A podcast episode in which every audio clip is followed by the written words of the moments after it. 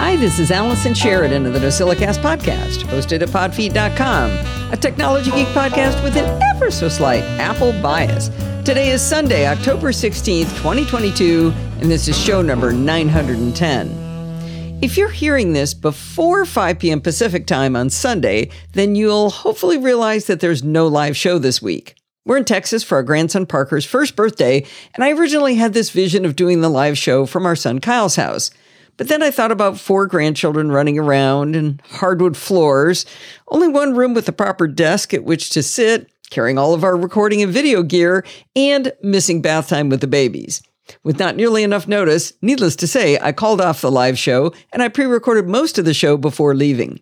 Hopefully, I didn't leave any of you sitting lonely in the live chat room wondering where everyone was.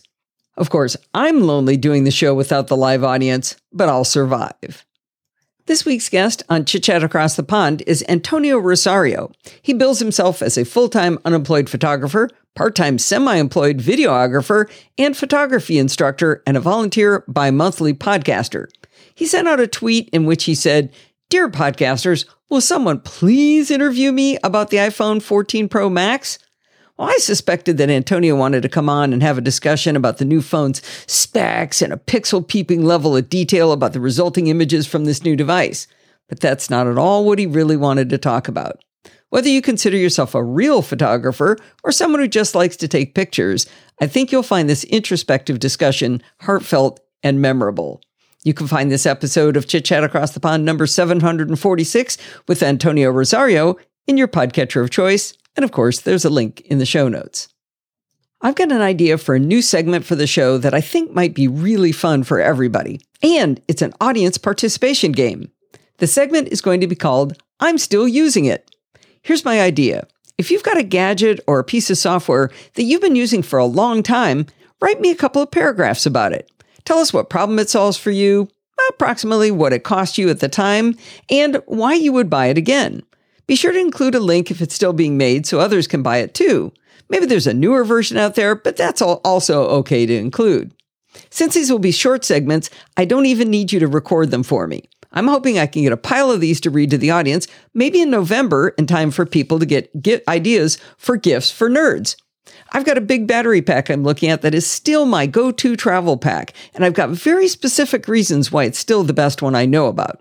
I've got obscure software tools I told you about ages ago that I can explain why they still solve that one little problem. I hope this idea tickles you as much as it does me. What I want you to do is send me an email at allison at and make the title I'm Still Using It. I've created a smart mailbox that's looking for that exact phrase, I'm still using it. And I'm collecting those together. And in those, those emails, I want you to tell us that one thing that works so well that year after year or more, it's still your go to. I'll try to remind you a couple of times more before November, but the sooner you write me a couple of paragraphs, the more likely that your I'm still using it idea will get on the podcast. I posted this as a blog post and I already have three entries for this because I think people really like the idea. And I think people really want to know about those products that stand the test of time. Over the years, I've regaled you with tales of our various network attached storage devices. Steve and I use our NAS for storing sensitive financial data that we don't want to be stored in the cloud. Along with hosting our Plex video library, Steve has ripped from our DVD Blu ray collection of over 300 films. I also keep backups of various podcast creation files, including all of the video files that I create for Don McAllister Screencasts Online. For the most part, I could live without all these podcast files, but every once in a while, I found a reason to go back to the archives to recover something, so I keep doing it. Our first NAS was a Drobo FS, which is known in NAS lore as the slowest network attached storage device ever known. It technically stored data, and it was technically on the network, but it was nearly unusable. A few years later, we upgraded to a Drobo 5N, which was a huge improvement. We found we were using it more and more because it was so much faster. Then Drobo let me test out and keep a Drobo 5N2, which was a slight improvement over the 5N. Now, using a NAS allows you the luxury of having mirrored drives, so you can lose an entire drive in your NAS and all of your data is still safe, as long as you've configured it appropriately.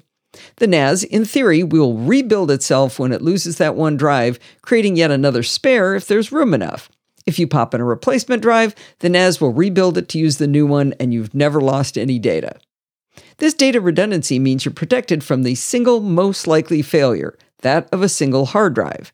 The next most likely failure is of the entire NAS itself. Now, while a good vendor may help you recover from a failure like that, it's a world of hurt I never want to face. With our free, but you have to buy the disk drives for it, Drobo 5N2, I was able to back up the 5N2 to the 5N. Now, this didn't protect us from the third most likely failure a fire, flood, earthquake, theft from our home. I'll get back to that scenario a bit later. In June of 2020, I wrote an article entitled The Day the Drobo Died and Synology Joined the Family. I was actually kind of happy the Drobo 5N finally died because I'd been really envious of those who had moved on to Synology's NAS offerings. While Drobos do what they say on the tin, apps on the Drobo never really took off. It was a place to store files and nothing much more. Synology devices, in contrast, come with a bunch of fun, cool apps built in, and they opened it up to allow third parties to write apps, and developers hopped on and wrote great apps in droves. When the older Drobo died, I bought a Synology DS1019 Plus. Now, the 19 in the model number means the model came out in 2019, and the 10 means it can have up to 10 drive bays. It only comes with five drive bays, but you can double that by adding another piece of hardware. Now, the plus in the model number seems to have some vague meaning like you're more than a home user, maybe more like a small business user, but you're not really a rack mount server kind of person. That's my explanation of the plus. Synology has been a great deal of fun over the last two years. The apps are delightful, and I've learned to do so many nifty things like creating Docker containers, making my non HomeKit devices become HomeKit compatible, and more. The one thing I couldn't easily do was back up my Synology to my Drobo. No software apps I could find would allow one to talk to the other. My solution in the end was to put a Mac Mini between them running Carbon Copy Cloner to back up from the Synology to the Drobo. This was a good solution because we never bothered to populate the older Drobo with as much disk space as the new Synology, and Carbon Copy Cloner, of course, allows you to exclude things from the backup. For example, we store sparse disk bundle backups of our computers right before we do a new compave on the Synology. These are kind of a belt and suspenders backup, so having a backup of a backup of a backup didn't really have to happen, so we didn't need to have those dri- those uh, sparse bundle drives backed up to the Drobo. So that's why we had a, a, a working solution where the Drobo didn't have as much stored space as the Synology. Now, this setup of using a Drobo as a backup to a Synology has been humming along relatively smoothly for the last two years. And then in June of this year, Drobo and its parent company filed for bankruptcy protection. While this doesn't necessarily mean the end of Drobo, it certainly isn't the sign of a healthy company. The probability of getting continued support was looking pretty grim. But in September, just last month, I received an email from Drobo entitled Drobo macOS Ventura Compatibility. It said, Thank you for entrusting Drobo with your critical data. We have found that the upcoming macOS Ventura update is currently incompatible with Drobo. We cannot guarantee compatibility with future OS updates. Therefore, if you're planning on upgrading your macOS, we highly recommend backing up data that resides on your Drobo to mitigate any unknown impacts of incompatibility. Now, to be fair, the Drobo dashboard software has always been kind of a janky, weird thing, and more recent versions of macOS have been sending dire warnings about how the technology Drobo dashboard uses is being deprecated and will stop working soon. This message from Drobo is a responsible thing for them to do, and I do appreciate that they did they did it because when these people are going through a tough time, but it also sounds like they don't have the staff to find out whether this is the version of macOS that will definitely kill it, and they are clearly not working on a modernized version of Drobo Dashboard that will work in the future. If they don't have the staffing to find out and fix it, then I don't have confidence that I should keep using the Drobo 5N2, even as a backup for another NAS. It would be irresponsible of Steve and me to move our Macs to macOS Ventura and just roll the dice and find out if it works. I suppose we could leave the Mac Mini on uh, Monterey and just use it for that, but that just seems kind of a shame to leave a uh, an M1 Mac Mini suffering with an older OS. Anyway, that's why this article is entitled "The Day the Drobo Died Again." It was time to buy a second Synology, and you can tell I'm really, really upset about that. Well, when I'm choosing a new Synology, I always turn to Stephen Goetz. I don't know how he knows so much about the whole product line of Synology. He just seems to understand it really well. Even before he bought his own, he seemed to be very well versed in the mire of different options Synology offers. He helped me pick out my DS1019 Plus two years ago, so I turned to him again for my new purchase. This time it was a lot easier to choose. We picked the DS1522 Plus. By the way, DS stands for DiskStation. So the DiskStation 1522 Plus. It's the natural evolution of my current Synology. The 15 in the model number means it can have three sets of drive bays, and the 22 means it's the 2022 model, and again, the plus means it's for me. now, I should mention that I don't really need to be able to expand with more drive bays. When I needed to expand my storage last year, the cost of adding a new bank of drive bays was far more than replacing the existing drives with higher capacity drives. Now, I think the ability to add more drive bays is for people who have already populated their existing bays with the highest capacity drives and they still need more space.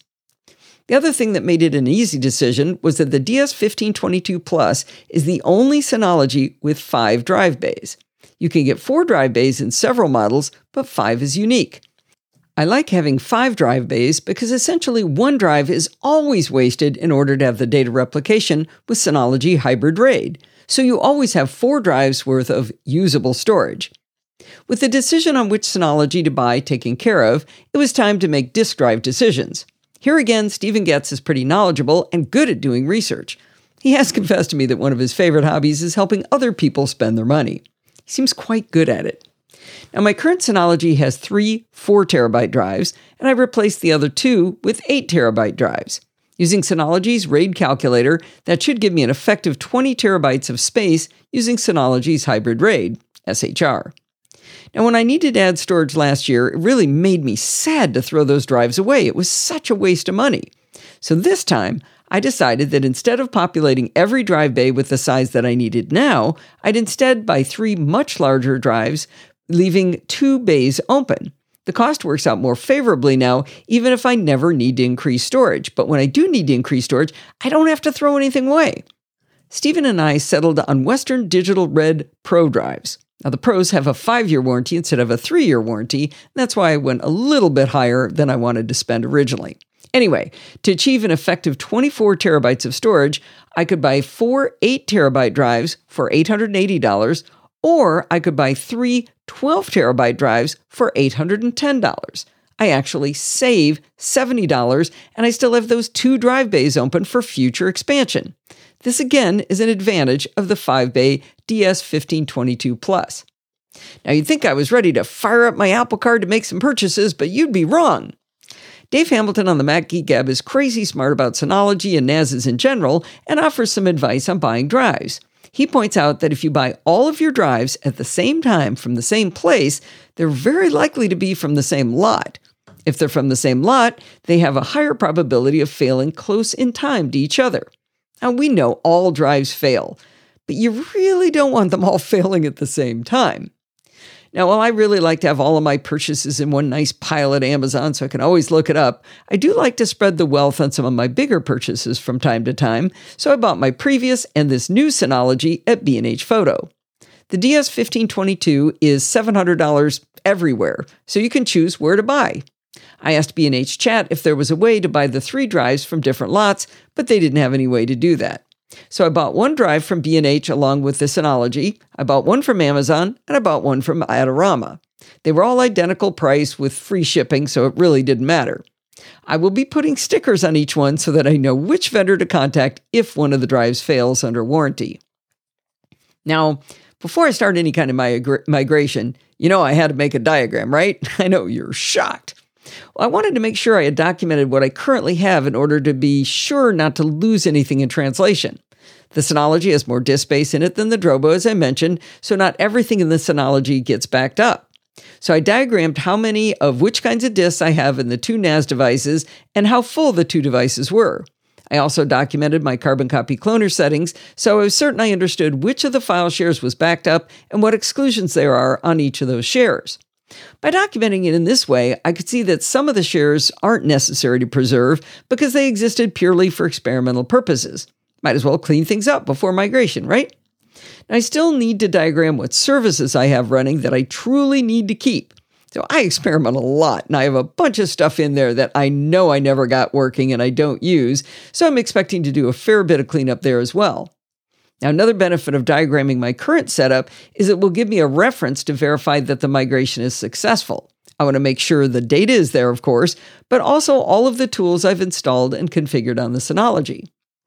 With purchasing and diagramming out of the way, there's still a lot more to figure out. I'm not actually done yet with the planning. I could simply remove the Drobo from the network, drop in the new Synology, and then tell Carbon Copy Cloner to back up from the old to the new Synology. That would seem to be the easiest path, but I would realize the least amount of benefit from spending $1,600 on a new NAS with 24 terabytes of effective storage. Now, another option would be to drop in the new Synology, tell Carbon Copy Cloner to clone from the old to the new, and then simply reverse the path of cloning so the new one is the one in charge. That would also be pretty easy with a slight gain in speed with the newer Synology. Now, as I was rolling these ideas around with Stephen, he pointed out that while Carbon Copy Cloner can easily keep the data synced over, it knows nothing about the users, the apps, and the settings I've meticulously curated on the Synology, and I need all of that on the new Synology. Luckily, he explained that Synology has a tool called, wait for it, Migration Assistant. It provides the same functionality of the same named macOS tool. The documentation for the Migration Assistant package installer says, and I quote, Migration Assistant seamlessly migrates data and system settings from your old Synology NAS to a new one while ensuring maximized service availability. Get this, this thing actually works while all of the devices are live, so you don't actually have significant downtime while you're doing the migration. I found a video tutorial by Synology that walks through the process of moving from one Synology disk station to another using Migration Assistant, and it was pretty straightforward. I'm still really glad I watched the video first, though. There's quite a few little points made in the video that will make the process easier and less error prone. I'm going to watch it again and take notes the second time through. Now that I understand how to make my new Synology look exactly like my old Synology using Migration Assistant, I still have many unanswered questions. For example, when Migration Assistant finishes, will I have two identically named devices on my network? Will their only difference be their IP addresses? I do know that after Migration Assistant runs, it disables all services on the old Synology, so that should help things a little bit to try to tell them apart. What's to keep us from just accidentally storing files on the old Synology? I mean, we're reasonably clever people, but I can just see some macro I've written somewhere that's going to shove stuff on the old Synology and then it won't be on the new Synology. Now, my end goal will be to have the new Synology back up to the old Synology. So, do I just want to have it back up my data? Or do I maybe, is there some way to make a full clone? Is that even possible? Do I want an encrypted backup? Do I want to move my old Synology to my buddy Ron's house a couple miles away so it's technically offsite, even though the same earthquake, flood, or fire might take out both of our houses because he lives fairly close by? But it would save me from theft. Is it possible to do a backup over the internet to his house? If it is at his, his house, wouldn't I want that backup encrypted? And is that possible? Can I do that? I have so many questions. Now, I like to end my articles with a bottom line, but with that many unanswered questions, I can't do that for you yet. The good news is that I clearly have hours and hours of entertainment awaiting me when that final disk drive arrives. It's going to be a blast figuring all of this out and learning new things. I'll be sure to let you know what I learn. Also, if you've done this kind of migration yourself, or if you have two Synologies in two different locations backing up to one another, I'd love to hear about it. Maybe you've got lessons learned on what to do, or more importantly, what not to do. I can't wait to get started. This is going to be so much fun. Last week on the show, Ed Tobias joined me to tell the story of how his elderly relative got caught up in an evil phishing scam and how she almost lost a great deal of money. If you missed the story, I highly recommend going back and listening to it. In Ed's story, he explained that he had already helped this relative put all of her passwords into a password manager. Now, that didn't help her in a phishing scam because, as Bart says, it was the squishy organic bits that got compromised. But it does bring to mind that a password manager with good passwords that aren't repeated is still one of the defenses against bad actors. You may be thinking of an elderly relative or friend of yours who you really wish would use a password manager, and yet you've never been able to convince them to do it. When Steve's parents were in their mid 70s, Steve and I convinced them to use 1Password. We worked with them in person to get it set up, and we provide continued support when there's an issue they can't resolve on their own. Seven years ago, when his dad was 80, I asked Steve's dad if he'd come on the show in a video recording to explain why he uses 1Password and how it makes his life so much easier. He's like the poster child for why you should use 1Password or any password manager. My hope was that if people could show the video of an octogenarian singing the virtues of 1Password, maybe it would help them convince their friends and relatives to give it a try. Ken is still using 1Password at 87, and he gives the same praise today about 1Password that he said as soon as he learned how to use it. Now, I don't often do reruns, with the notable exception, of course, of Steve's annual rendition of The Night Before Christmas, but I thought maybe replaying this segment would be apropos after hearing Ed's story. There's a link in the show notes to the video if you want to show it to people. And now let's just have a listen to the audio of Ken explaining why he loves 1Password so much. Hi, I'm Allison Sheridan of the NosillaCast podcast, and I have a special guest on today, uh, my father in law, Ken Sheridan. And Ken has agreed to come on to talk to us about 1Password and how it's maybe made his life a little bit easier and how we uh, talked him into using it and what it's been like for him. So, uh, Ken, uh, welcome to the podcast. Well, thank you. I appreciate your uh, honoring me. well, um, I wanted you to talk a little bit about what your life was like before having 1Password, uh, a password manager to take care of your passwords, and then after that, we'll kind of talk about how it uh, changed after you got 1Password. Oh, it was terrible before I got it, but it's uh, much improved. Yes, because of the 1Password, and there's several several reasons. So, what was difficult for you before? Well, there's two or three things I should point out. I uh, had uh, neck surgery about two years ago, and as a result of the fusion in my neck, uh, it resulted in neuropathy in all my fingers of both hands. And so I only have about 50% feeling in fingers of both hands. So when I type uh, now, it's very slow and it's hunt and peck. Okay. And when you have complicated passwords, which we're supposed to have, uh, it just makes it all more difficult to uh, put in passwords all the time. And right. that's okay. Did you do you have a, a ton of passwords you use every day? Do I have what? A lot of passwords? Do you have a lot of no. passwords you use every no. day? No, I I have maybe thirty uh, total passwords, which is low, I'm sure, compared to most techies. But uh, there are three that I do use uh, frequently, and I use them a lot more because of 1Password. Those three are my two bank passwords, the two separate banks, and mutual fund password for all my financial transactions. And those are very critical. And I never used to check those uh, regularly every day, but now I do because it's so quick and so easy to skip from one to the other once you're into 1Password. Instead of putting separate passwords in, I used to check them once every week or two. Now I check them every day just because it's so much easier activity there that's uh, possibly uh, fraudulent. So I know you've been uh, really good about understanding security and how important it is to have long, complex passwords. So you were already good at that, except it was hard to put in because, uh, as I recall, you had it on a piece of paper and you had to read it and type these things in. Correct? Yeah, I had to go get it from my hiding place and uh, in a, pages of a book and then look at the password. Look at because I could never remember these complicated passwords, thirty of them. So uh, I'd have to do that every time, and now I don't. So that's a big asset right there. I like that. I like that. Now, uh, one of the reasons I wanted to bring you on, you said I had permission to tell people your age. Uh, you're 80 years old now? Yes, I turned 80 March 6th uh, this year. Hot dogs. So, what was it like going from the piece of paper to using 1Password? How did that happen? Steve, uh, and you, of course, uh, influenced me. Pardon? Mostly Steve, I think. I'll give him credit. Your son. Well, he, he's the one that's set it up, but you kind of uh, suggested he do do that for me. So which which I appreciate from both of you. Uh, now let's see. Back to the question. When so, what was it like being converted over? How did that? Uh, how did you get used to it? Uh, the initial setup was what was difficult uh, okay. for Steve because he did it, and uh, with uh, it's rather intricate in some respects because I wasn't used to it. So I basically just watched Steve set up 1Password without doing it myself. I gave him the information, but Steve did it. And so for anyone new at it, that's the only hard part.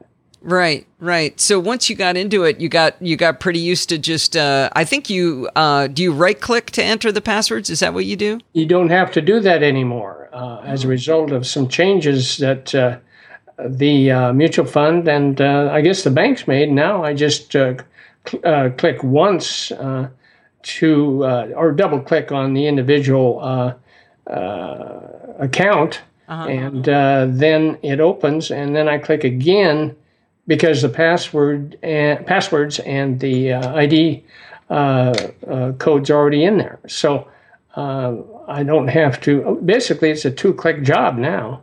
Wow, that's fantastic. Yeah. So uh, I don't want to put complete words in your mouth, but I'm going to. would you say that you feel like you're able to be more secure now because uh, you've got those good passwords and you don't have to remember them? Well, yes, yes. because when you have a lot of passwords floating around, um, you you have to keep track of them somewhere, and you have to look at them frequently. And that I don't have to do that anymore. I, I now have a uh, located a a safe hiding place for uh, our two one one passwords. Mer, uh, my wife Merle has one, and I have one. We have them recorded on a uh, piece of paper at, in our uh, safe deposit ba- uh, box at, at our bank. Oh, that's a good idea. So, if anything should happen to either of you or both of you, then uh, your heirs could get a hold of the accounts and yes. be able to get in. Yes. Right. So uh, that that's fantastic, Ken. Well, this has been great. That was pretty much all I wanted to uh, ask you about, and I appreciate you coming on and uh, doing a little testimonial for everybody to hear what it's like to use a password manager. Yes. Well, thank you for letting me be the star of the show. For I appreciate the interview. Wasn't that fantastic? Ken is still one of my heroes to this day. As you listen to the podcast, do you find yourself thinking, wow, I learned something today? Or maybe Allison at least entertained me with the way she told that story. Or even, at least her guests are interesting? If any of those happen to you, then I hope you'll consider going to podfeet.com slash Patreon and starting a continuing donation to help support the show.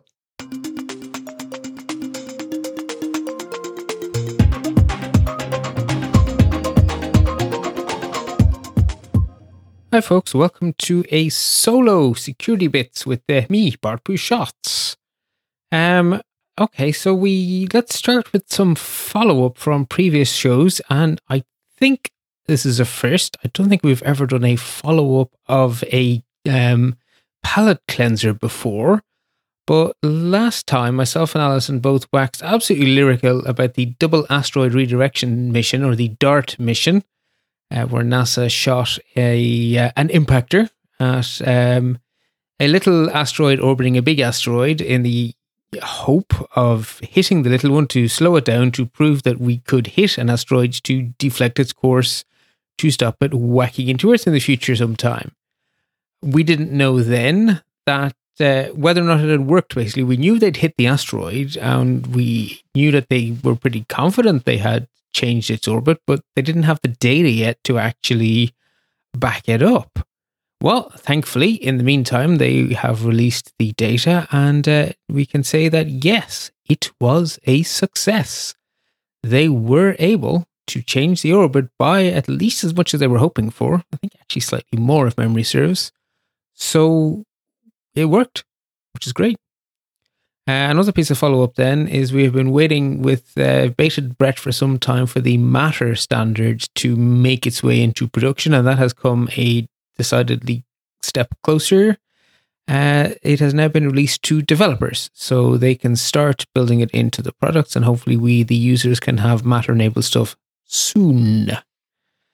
Now, I have two deep dives to do. Um, I'm going to start with Deep Dive 1 VPN leaks on Android and iOS, and the TLDR is no real risk to users. So just bear in mind that there's absolutely no reason to set your hair on fire. This is not an Auga Auga, the world is ending story. It's, ah, to a large extent, I think, is a miscommunication or a misunderstanding or maybe a disagreement of a choice that has been made by in fact, choices that have been made by both of the uh, smartphone vendors. So, the first bit of news story to break was that a security researcher discovered that an Android device will go around or will bypass a VPN connection to do its captive portal check. So there are wireless networks where you're not actually really on the internet until you've jumped through some sort of little hoop, which is generally a login page. You know, you see these in hotels where you have to put in your room number and your surname or something. Or you may see them on public transport where you just have to put in your email address and agree to be bound by terms and conditions. There's, you know, various things you can do with a captive portal page. But the idea is the user has to interact with the with a web interface before the wireless network comes active. Now, if you go to a captive portal as, with a browser, every URL you go to will take you to the portal, and so you you you get through it quickly. But if you just have your phone jump onto Wi-Fi and you're using Mail.app or your favorite chat client or whatever, the internet will just appear to break. You'll have a you know you'll see a Wi-Fi connection in the status bar, but it won't actually work because it's trying to present this captive portal page, only it's not on an HTTP thing. It's some other network protocol and it's all just broken. And to, to stop that being a terrible user experience, both Android and iOS added in a feature where the OS phones home to a server run by the relevant company. And if that phoning home fails, they know they're in a captive portal and they can pop up an OS level browser sheet. So it's not a full browser, just like a, a, a little popover that has browser capabilities. And then they can present you the captive portal, let you do whatever it is the captive portal wants you to do, and then it will disappear and you'll be online. It's a great experience for users. And for that to work reliably, it really does need to make a direct network connection. So it needs to go around the VPN, or to use a more emotive term, to bypass the VPN. And that term bypass is based on the assumption that it is it is a is an expected feature of a VPN that everything goes through it, and that's not a valid assumption. We'll get to that later. So, is there a danger here to users? Nope. Is not doing it worse for users than doing it? Yes. Do I think Google did the right thing?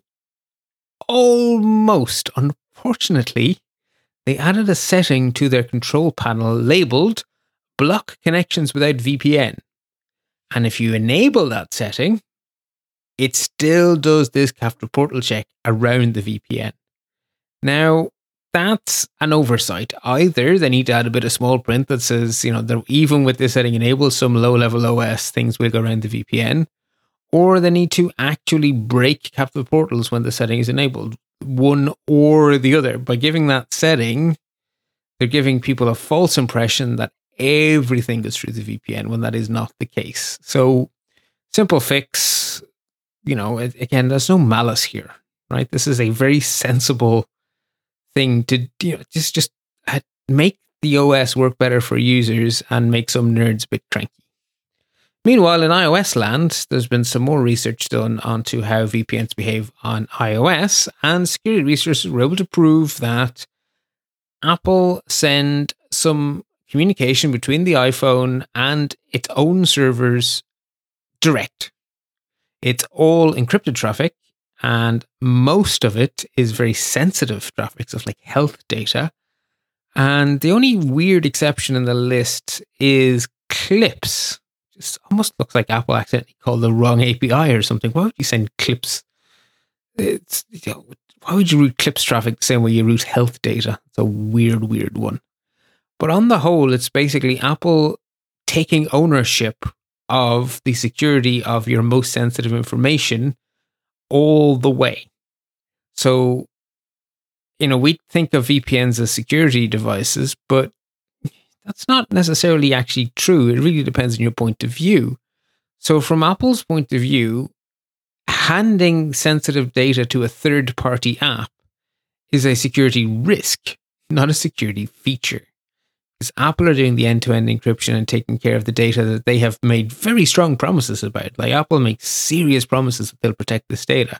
So I understand why they would want to actually take full ownership of that task. So again, we're looking at a decision. Now, Apple have not been particularly forthcoming on their why, so we're kind of left to infer. But you know, security is the obvious reason. The other obvious reason is efficiency. If you want some of these communications to be efficient, then routing them through a VPN has to slow them down. You know, it can slow them down a little bit or a lot, but it will definitely slow them down. So between security and efficiency, there are really good reasons for Apple to route some of the stuff around VPNs. And so again, what is the risk here to end users? It's basically nothing because there's no actual sensitive information being leaked here. It, it's all really well secured, properly protected. It's just not going through the VPN. And so I guess, right, the, the really, really bottom line is there's no need for any users to panic because this is about, this just isn't a set your hair on fire thing.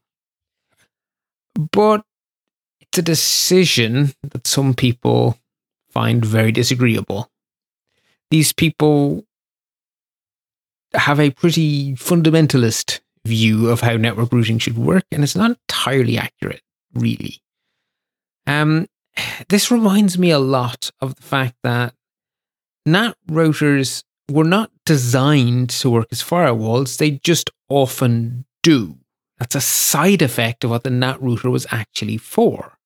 And VPNs are not designed as privacy tools, they're designed to securely bridge two networks together. And a side effect is that is that you can, in some situations, use it to add privacy as well as security. But it's not what it's for. So a NAT router's actual job is to allow the sharing of one IPv4 address by many devices. And a byproduct of the one to many relationship is that an incoming connection doesn't know who to send. The router can't send an incoming connection in a sensible way because it's, you know, one outside IP to many inside IPs. Where do I send the packet? Unless you've actually configured the router to tell it what to do with that impossible situation, it will just drop the packet. So the effect is that a NAT router defaults to acting like a firewall, but that's not what it's for. That's a side effect. Well, a VPN is a routing device. It's a way of routing network traffic from one network to another. Only instead of having a physical connection to the other network, you're you're making a pretend connection to the other network over the internet. So it's a virtual private network. It's not actually designed to to route everything. It's just that in some situations you can configure it to route all traffic through the VPN. But actually, almost nothing that claims to do that actually does that because oh, corporate VPNs just don't because they just you know route traffic to the corporation through the corporate VPN, and your other traffic doesn't go through the corporate VPN. And most most products sold as privacy VPNs to end users make exceptions for the LAN traffic. So again, it's just a network interface on your machine and there's a routing table to it and some traffic gets routed through it and some doesn't and it's up to the os to route the traffic so it can be used to route all traffic through the tunnel and therefore hide everything apart from the fact that there is a VPN connection from your ISP, but that's not what it's for. And so Apple and Google having made really sensible decisions to make their OSs work better is not actually, you know, it's not breaking VPNs. It's just that some people assume the VPN's primary function was something it isn't. And so the end result is that they don't like the decisions Apple and Google made. And to be honest, I can see both sides. I can I can argue myself into either side of this discussion. But the one thing I can tell you is this is not a calamity or a catastrophe of any kind, which is probably the most important thing. Okay, uh, so that's deep dive number the first, and then deep dive number the second is just okay, so the TLDR from this one is remember that SMS senders can be faked. So Allison has made a point that none of us, no matter how informed we are, no matter how hard we try, are immune to scams, right? Allison has shared stories of how she ended up falling for things. Well, now it's my turn. So just this morning, my darling beloved got an SMS message that appeared in his phone as if it had been sent by Ireland's National Health Authority, the HSE and it claimed to be an exposure notification, a COVID exposure notification. And it had a link to click to go and order some tests. Now, because the from address was faked, and because the HSE sent out SMS notifications of our digital certificates for vaccination um, way back in January, it the message appeared in his phone in a thread right next to the the notification of the certificate. Now, the notification certificate really was from the HSE, and it actually said, you know, for insert real name here, aged real age, your new COVID certificate is ready. Right? So it had PII, which was correct because that message was actually from the HSE. And then straight under it was this fraudulent message. So when you look at it, my brain just went, oh my God, this is real. You know, name, age, all correct. Oh my God, another COVID notification in the house because uh, I I actually had a genuine COVID exposure um, a week ago and I've been testing since and so far so good. Touch all of the wood. Um, and so we both fell for it. We both were taken in by the message. Just said, you have been in contact with someone who has COVID 19 variant. Follow instructions here. Link to order a testing kit.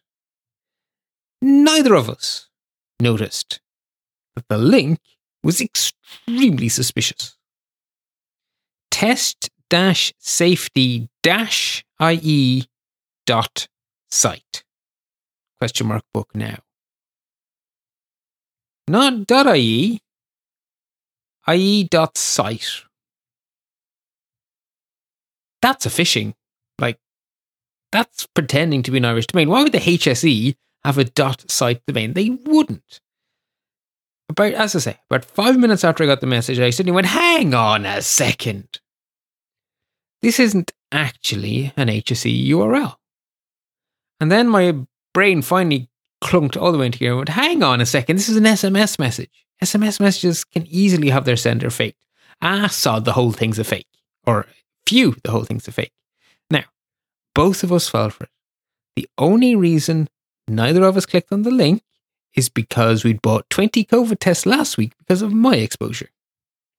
So honestly, it's just a pure accident. We didn't click the link. Now, I don't know what's at the link. Maybe having arrived at the link would have immediately become suspicious of whatever the heck is on the other end of that link. But I'm just not clicking on a known malicious link. Sorry. I, I you know, I'll do a lot of things for the show, but I'm not doing that. So, yeah, there we go. So, the real takeaway here is that remember, folks, anyone can fall for this because they work by turning off your brain. Like we are all human and it is known how we humans respond to things and that is being weaponized by these sods. And i'm human you're human we're all human. We are prone to this. So you know just try to remember to think twice and remember that sms messages can have their from address faked and when that happens the message gets sorted into the wrong thread in your phone which can add a layer of credibility that just isn't earned. So don't trust. Ever present vigilance, and just remember it can happen to anyone. Don't don't take it out on people when they get caught in this stuff because it's only a matter of time until it's you. Right, moving on then to action alerts. Um, it was Patch Tuesday. There was a zero day fix, so patchy, patchy, patch, patch. But remember last time we talked about a horrible exchange bug and how you should buy your sysadmin a coffee? Well, that bug isn't fixed. Microsoft has said they're still working on it. And what they're doing now is they're updating the workaround daily. So people running on Exchange servers really do need to tweak those rules every day as the bad guys find the new way around the rules and Microsoft find the new way around the way around. And it's just a cat and mouse game. And basically, keep buying your sysadmins coffee if you run your own on prem exchange because they're not having a good time of it at all. And it looks like it's going to be some time until Microsoft have a patch. Meanwhile, in iOS land, um, iOS 16.0.3 and WatchOS 9.0.2 have mostly bug fixes, but they do actually contain a security fix, so patchy, patchy, patch, patch. Worthy warnings then. Facebook have warned that there were 400 malicious apps with fake login with Facebook screens on iOS and Android. And if you did, they would steal your username and password and take over your account. So they have put out this warning to people and told people to be very, you know, not to enter Facebook details into apps that don't have an earned reputation and so forth. That's all good advice. Also happened this week is that WhatsApp are suing three Chinese companies for fraud on the App Store related to fake WhatsApp login pages. I don't know if these two things are connected. Logically, to me, they seem like they're the same attack, but I can't find definite proof that they are both talking about the same thing. So, either way, fake login with Facebook like stuff is a thing. So, just be careful where you choose to use login with Facebook. Make sure it's on a trust, make sure it's not just some silly app that'll change your avatar to a donkey or something, right? Only use it in legitimate places which is easy to say, but uh, uh, not very satisfying. You can hear Allison shouting at me already, but honestly, I actually can't give like blanket advice other than just if it smells fishy, don't. Um, and try reassure yourself that it's you know it, it's, it's an app with a reputation, and if it looks too good to be true, it is. Moving on then to well, actually, no, this is a good. To be honest, I think this is good news. So Toyota have been very proactive, and they have said that there is a possibility that 296,000 pieces of customer info were leaked. But basically, they found that it, the information was exposed, but they have no evidence that it was actually accessed. So it's a bit like uh, leaving your door unlocked. They've discovered an unlocked door, and they can't be certain no one went through it, but it doesn't look like anyone did. So it's probably, this is actually probably literally that nothing happened other than that Toyota found the problem, fixed the problem, and were very proactive about notifying people, which is already good. Add on to that another layer of reasons not to panic. The only information that was leaked was T Connect users' email addresses and customer numbers. Not, now this surprised me, so Toyota have been explicit, not their names, not their phone numbers and not their credit card information. So I would have sort of assumed that customer number, email address, and name would have all gone together, but no, it's just email address and customer number. So not even name, phone number, and definitely not payment information. So on the whole, certainly sounds scary, nearly 300 million customers of Toyota, but actually this is thankfully probably not that much. Um, a worthy warning of a different kind. Eero have end of life their first generation Eero devices, or rather, Amazon have end of life the first generation Eero devices as they own them now. So if you are using one of these old Eero routers, you need to go on a little bit of a shop. You need to go buy yourself a new router of some kind to replace this now unsupported device because your router is the most important device in your network, so you really can't have it be unpatchable. And then finally, a literal, genuine PSA. actually is like public service announcement from an American government agency, in this case from CISA. Foreign actors likely to use information manipulation tactics for 2022 midterm elections. Basically, the Russians and co are going to try to sow discord and enmity between Americans on the midterm elections. They're going to try cause chaos so just, you know, shields up. Don't believe everything you read online. Be skeptical. Look for proof. Don't just believe anything. Uh, it happened in previous elections. It will almost certainly happen again. Full details linked in show notes. It's a PDF link, by the way. So, anyway, PSA bad guys are going to try trick people into hating each other. Be careful. Moving on then to notable news, um, a wonderful illustration of why we should always patchy, patchy, patch, patch.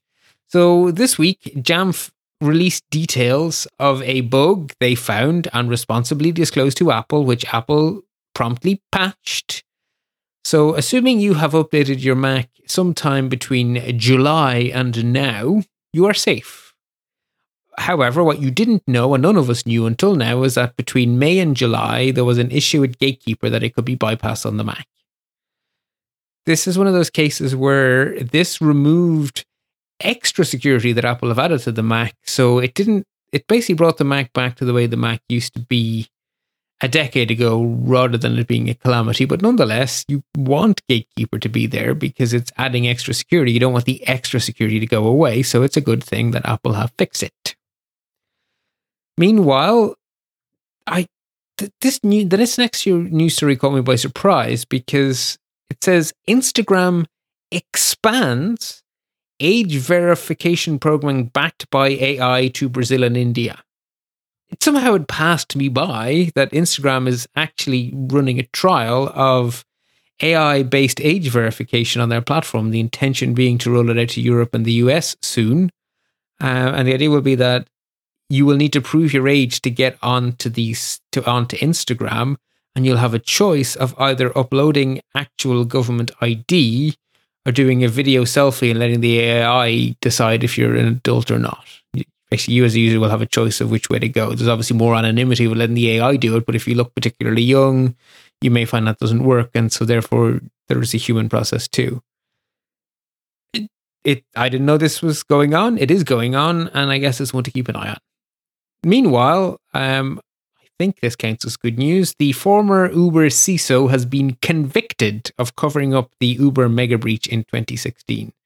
So, actually, actual criminal prosecution for covering up a data breach. That is, I think, a positive development that will encourage corporations to do the right thing. We don't know what the actual fallout will be because the sentencing has not happened yet. Um, we have a guilty verdict. Sentencing will come in a separate hearing in the future. So stay tuned to figure out quite how serious this is.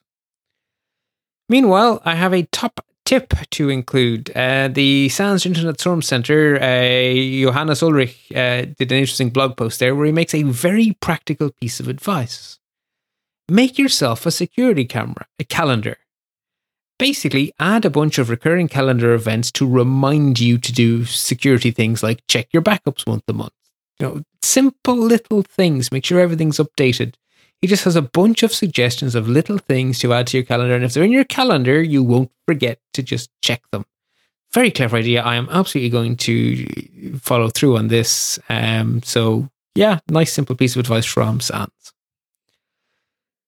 I have one excellent explainer, uh, very simple, but good to know.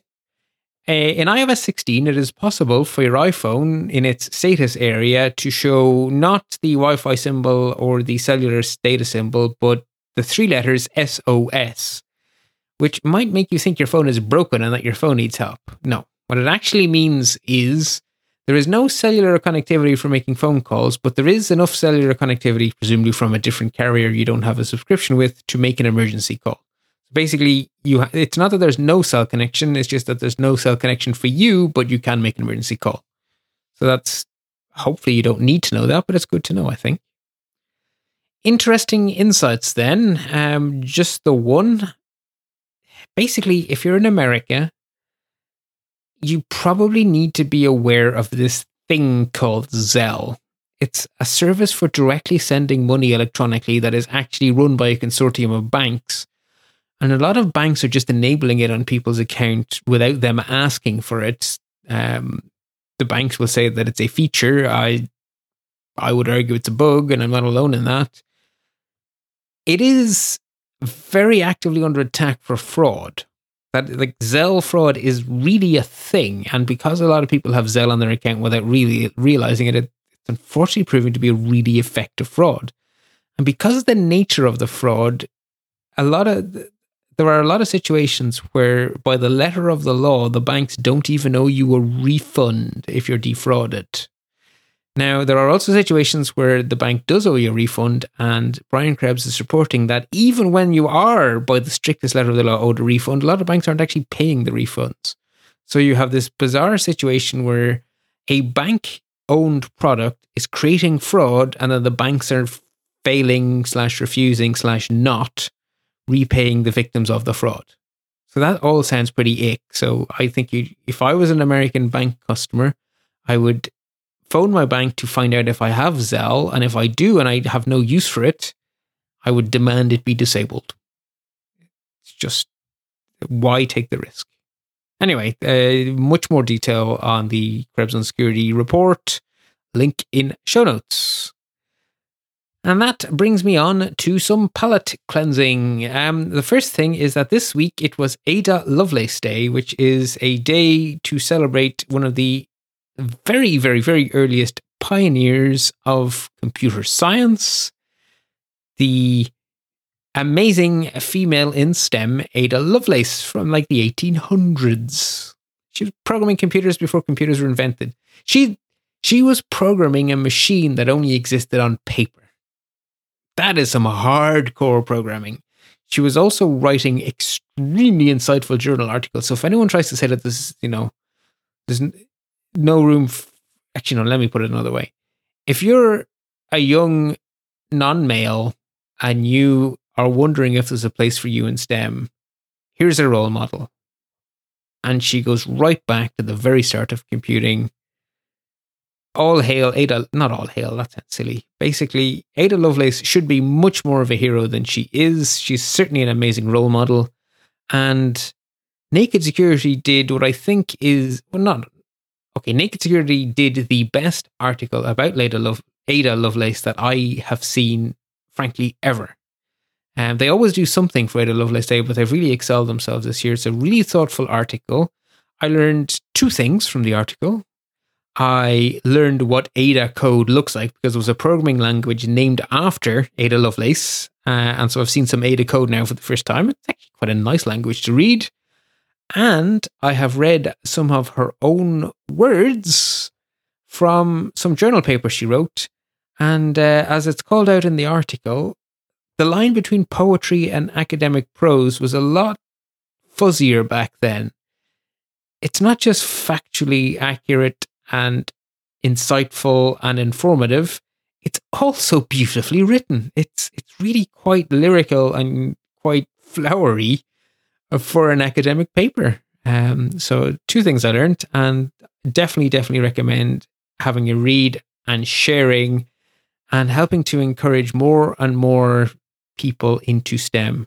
Should be room in STEM for everyone, and everyone should feel welcome in here. And it, this is a you know Lovelace is an amazing role model.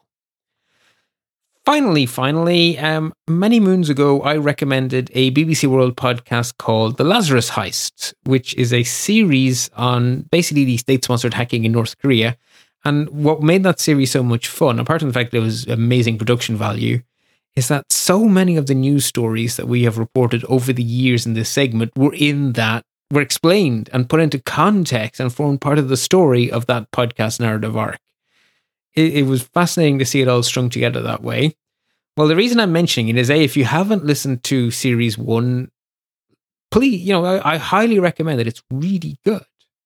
But if you have, there's now a live episode where they interview um, and someone who spent time in Korea and a security researcher involved and some of the people involved in making the podcast. Very informative, I thought.